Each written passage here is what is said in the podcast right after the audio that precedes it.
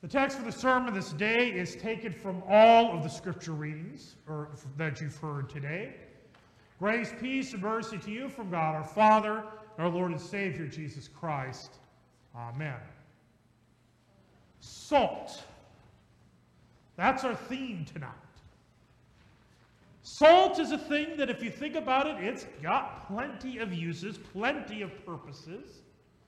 For example, you might use salt around this time of the year when it gets a little slick to keep you from slipping on your behind.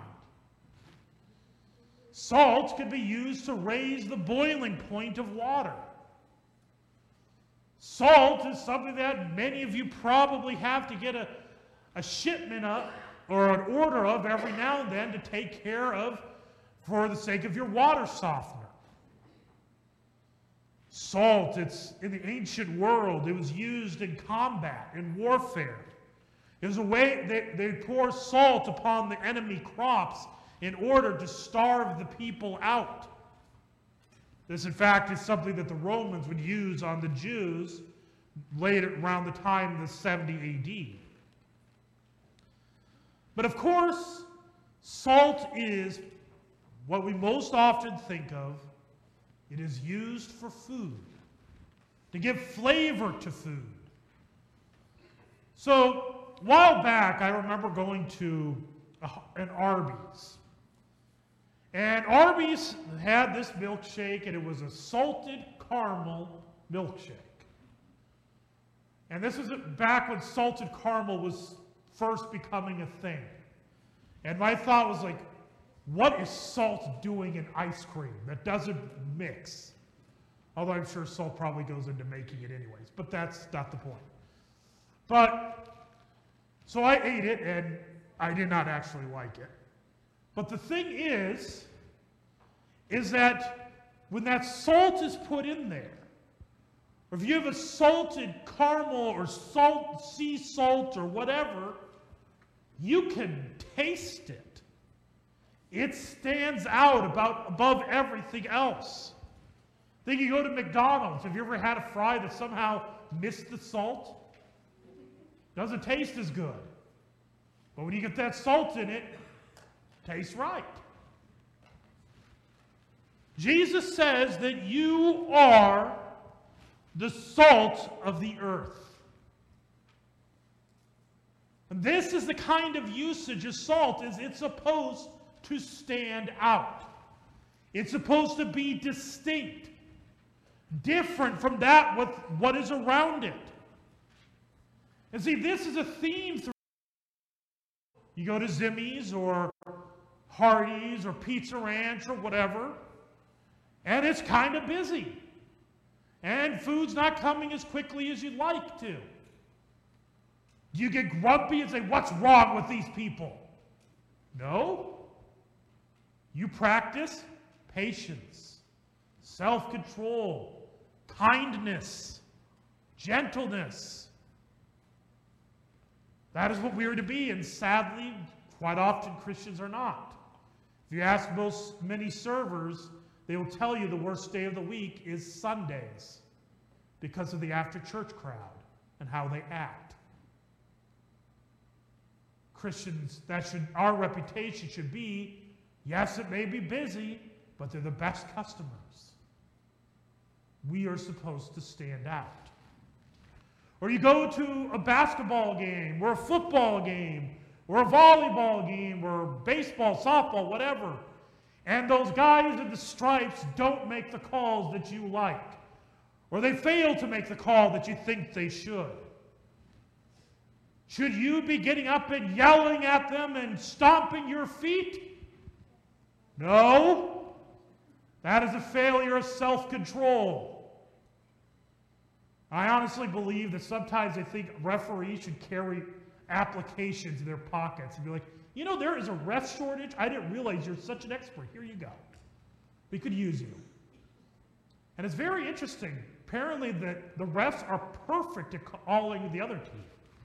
Nobody ever gets mad about those ones. But, anyways, I've been to enough games to hear the way people react and how they act.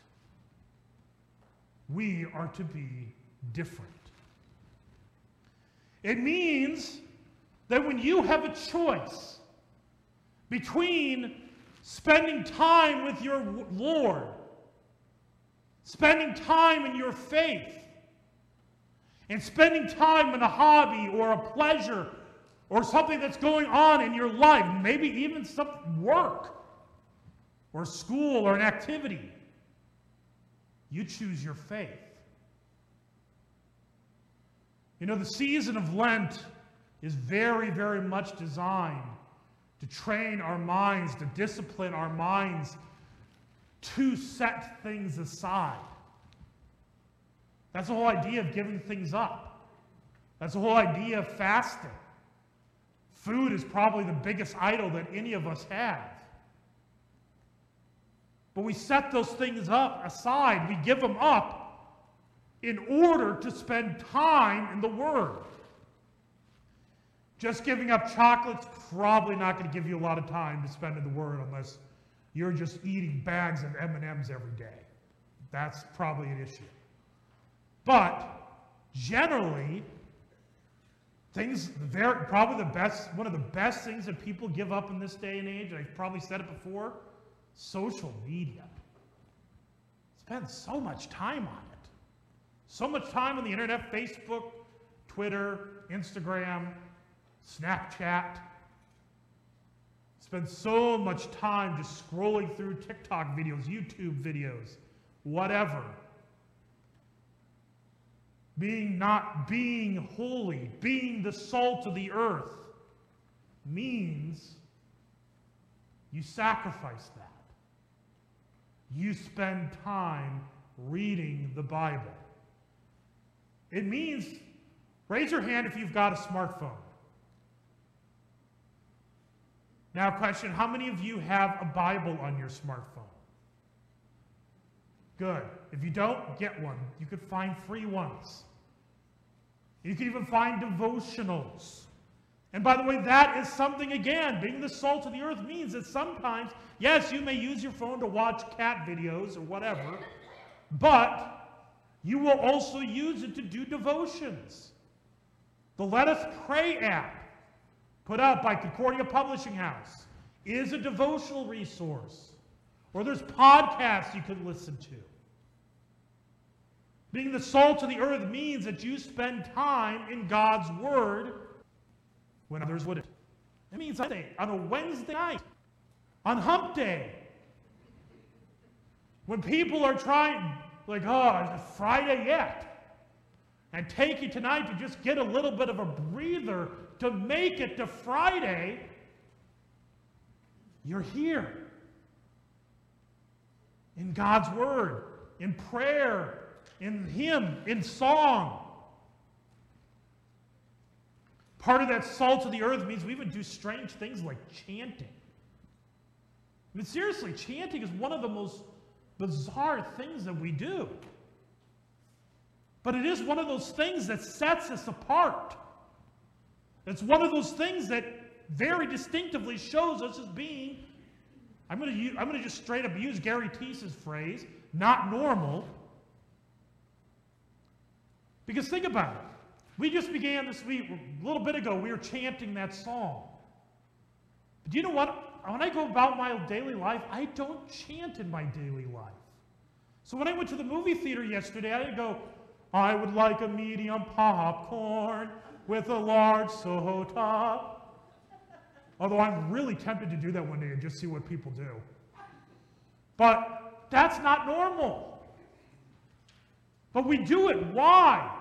Because music goes deep into your brain, deep into your memory. It gets to a place that even things like dementia or amnesia cannot get to.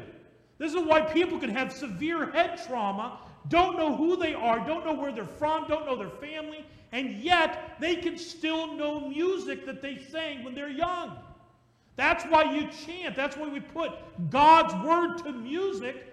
Is so when you don't even know who you are, you still know God's promises. Not, it's weird. But that's what the salt of the earth does. It means that we also live in hope. As you, as you all know, and I hesitate to bring it up, but still in the grief of my brother, coming up on the year of anniversary of my mom, whenever we lose someone, we don't lose somebody without hope.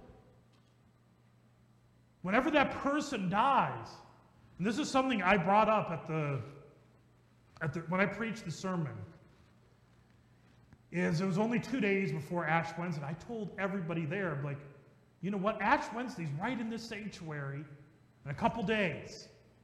And you have the Lord's Supper, you have a meal, the bread and the wine, which we believe, teach, and confess. That is the body and blood of Jesus. Come, receive it. Because if you miss somebody who's died in the faith, that's where you get to visit with them.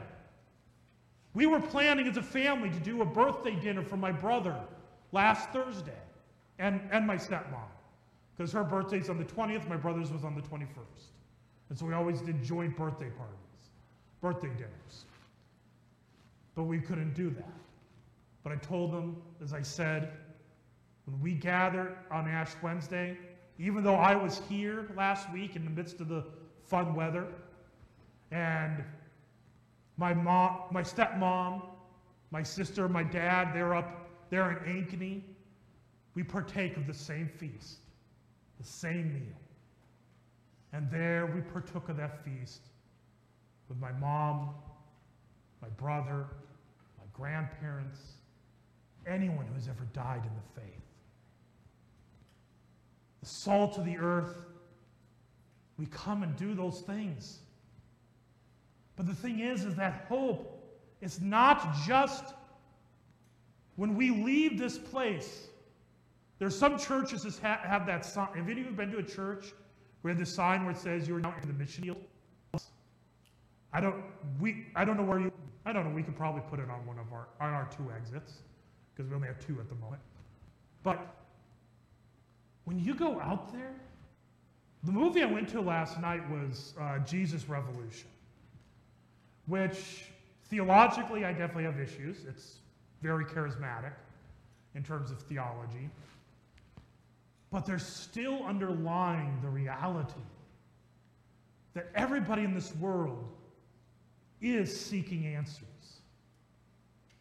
Whether people void hope, but you have it.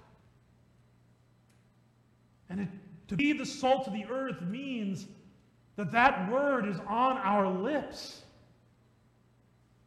That we are talking the gospel to others that the salt of the earth that is ours may spread from us and may others may receive it.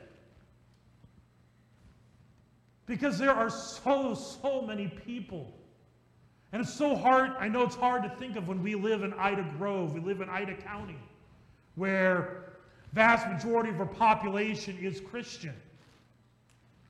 But even though majority of our population is Christian, very small percentage ever we're at 20%. Actually, it's 20% before COVID. It's probably lower than that now. Probably more like in the teen percent. I've always said if you go to if you go to Zimmy's after church and you were with you were to pick five totally random people from Ida County, only one of you will have gone to church that morning. Mission fields all around. That's why you guys get to go. To you that you are missionaries and you have an awesome place to be a mission field, and that's your schools. You're surrounded by people that you can tell, tell of Jesus to.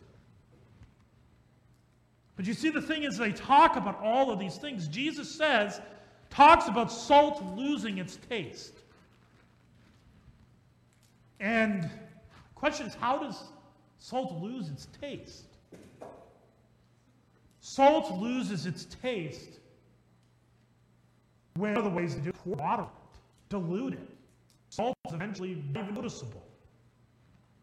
So also, when we let the world, when we decide that, yeah, we're in the world and we want to be of the world, And we spend more and more time being of the world. It's water pouring on that salt, diluting it more and more, taking away the potency. And if it pours long enough, that salt is gone. So that is why you come to this place. That's why you come to worship.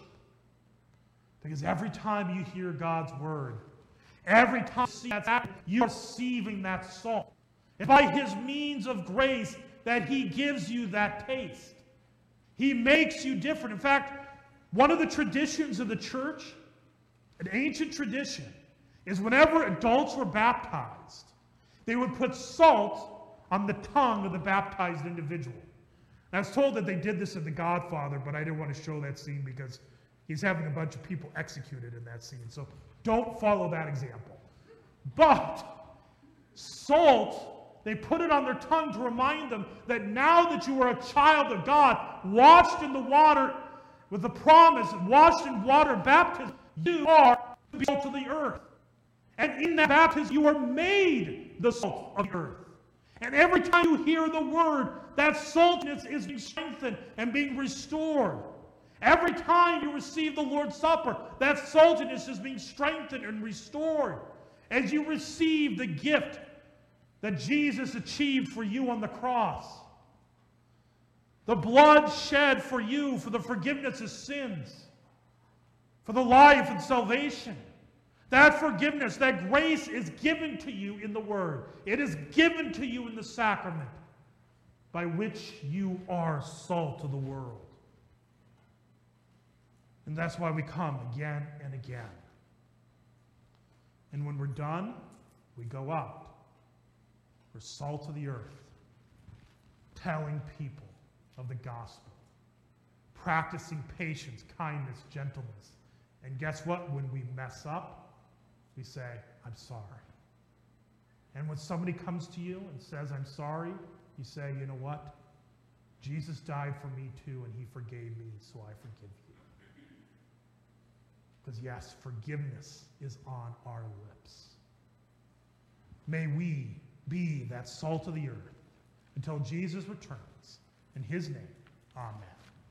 The grace, peace, and mercy of our Lord and Savior Jesus Christ keep you in the one true faith to life everlasting. Amen. At this time, we continue with the gathering of our offering.